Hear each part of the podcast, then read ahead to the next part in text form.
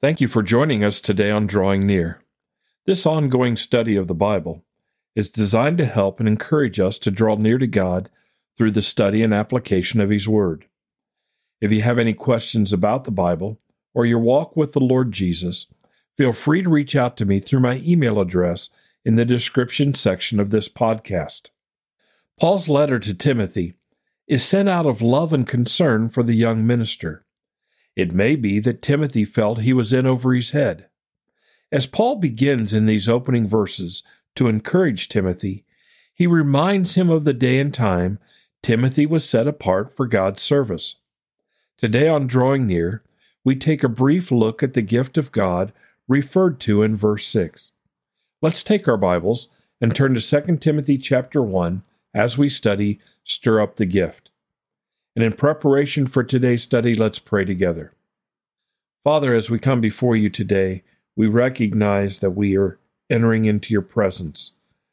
We know that we are always in your presence, that you are everywhere at the same time, that your Spirit indwells us. But there's this sense that we are leaving this world or our present circumstance and entering into your presence. Father, we are humbled we are awed, filled with wonder at who you are, at the knowledge that you have given to us about yourself. And yet, Father, through your Holy Spirit, because of faith in Jesus Christ through the gospel, we have an intimate relationship with you that we need to do our part in developing. We know you will always do your part. Father, you desire to work in us, make yourself known to us, work through us Develop us, mature us in the faith. Help us, Father, to recognize these things that you do. And as we come before you, may you increasingly become more and more dominant in our thinking, in our understanding, in our lives, and we become less so. Guide us today in our study.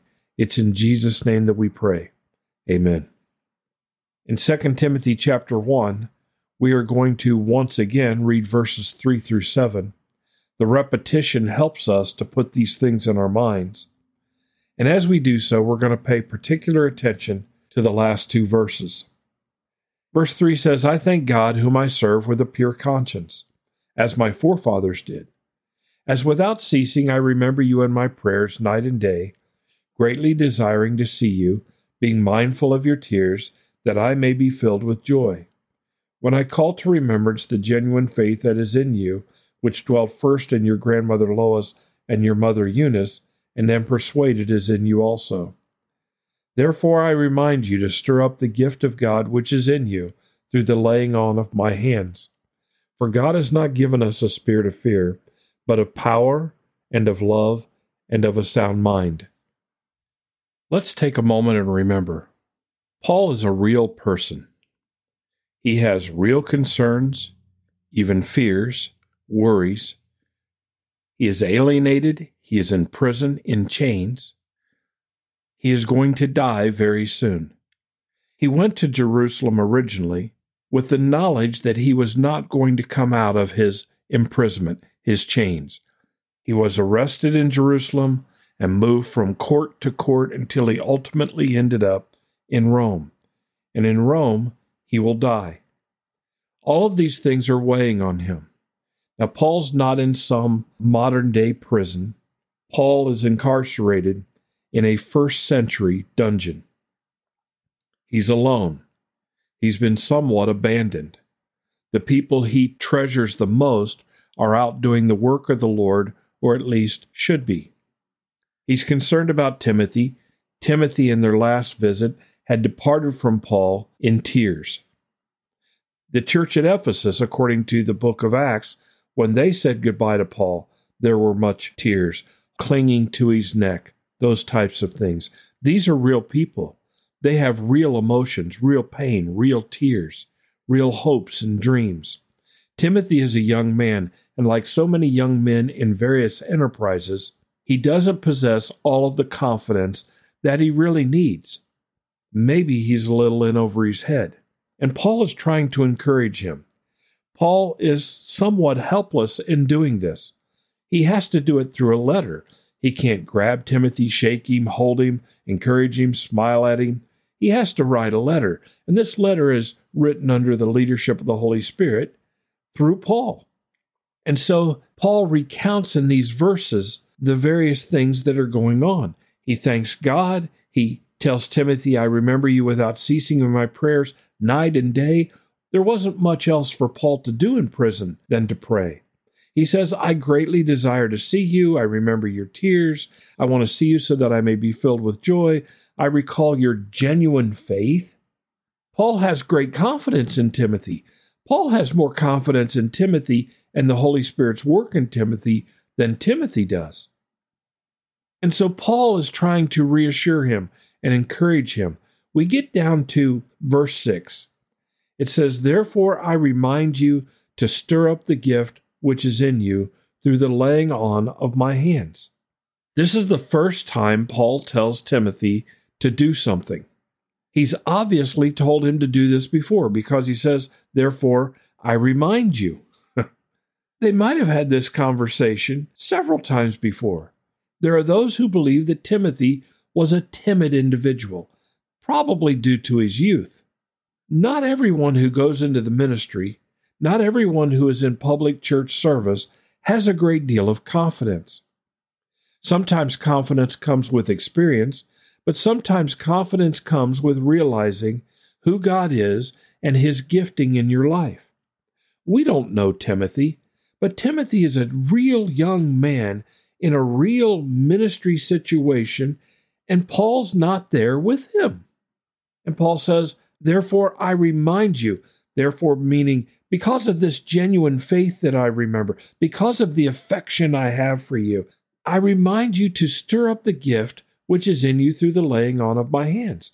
Now, we don't know what this gift is. We don't know the process of Paul's laying his hands on Timothy and Timothy being gifted. We know from the first letter that there were elders involved in this. They joined with Paul in laying hands on Timothy and Timothy being ordained into the ministry. There was a prophecy involved. You can see all of that in 1 Timothy if you would like to go back and look at it. But Paul is telling Timothy, he's not talking to God here, he's talking to Timothy. And he says, I remind you to stir up the gift of God which is in you through the laying on of my hands. Timothy, God has given you a giftedness, maybe evangelism, maybe preaching, Maybe he's talking about the gift of boldness, of power, of utilizing the strength that comes through the Holy Spirit. It doesn't have to be something supernatural. God gifts all of us. But this was a special gifting that came through the laying on of Paul's hands. And he says, I remind you to stir it up. It calls to my mind the language in Ephesians chapter 5 and in other places that we are to be filled with the Holy Spirit. Now, the Holy Spirit indwells every believer, but that doesn't mean the Holy Spirit that indwells us is in full control or we are aware and surrendered to his leadership in a full way all the time. And so Paul says, Timothy, stir this gift up. Literally, fan this gift into flame. We can't assume that Timothy's gift had waned, had died out. Paul may be saying the circumstances out there require you to even make this blaze more in your heart and life.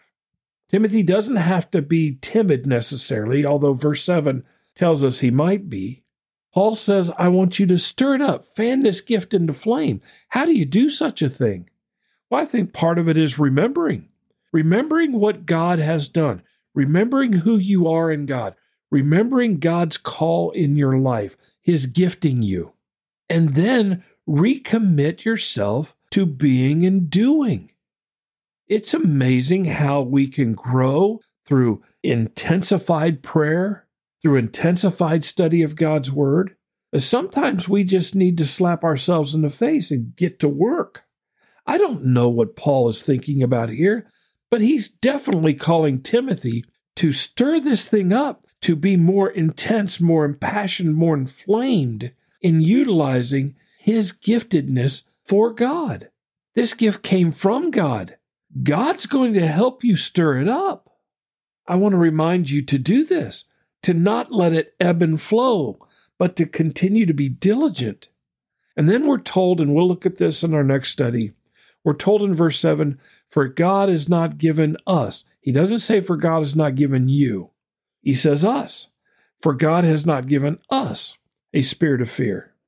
He just said God has given you a gift. Now he says God has not given you a spirit of fear. What has God given us?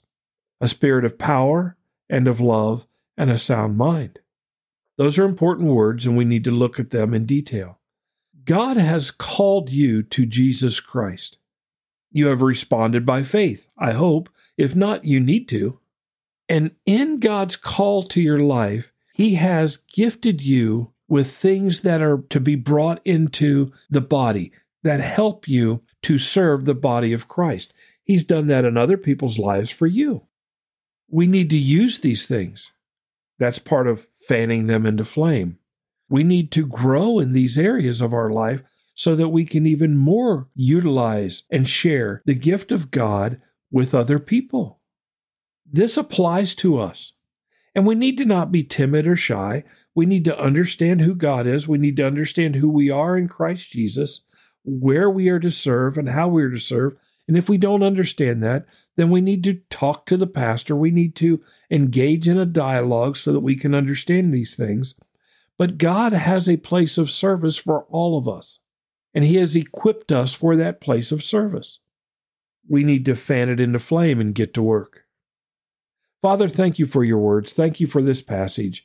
I pray, Lord, that in these brief minutes that we share together, you would use this to stir us up, to awaken in our minds and our hearts the truths of your word, and to get us out of our homes, out of our chairs, into the ministry, serving and working and doing for you because the time is short. Jesus is going to return. We need to be found faithful. Help us, Father, to do that. You've called us to study and to pray, but you've called us to do more than simply study and pray. You've called us to serve. And Paul says in verse 3 I thank God whom I serve. Timothy served. We need to serve. Help us to do that, Father. It's in Jesus' name that we pray. Amen. Thank you for studying with us today. You can subscribe to this podcast on Apple Podcasts, Google Podcasts, Spotify, or wherever podcasts are shared. Drawing Near is a ministry of FBC Tipp City based on the promise that if we will draw near to God, He will draw near to us.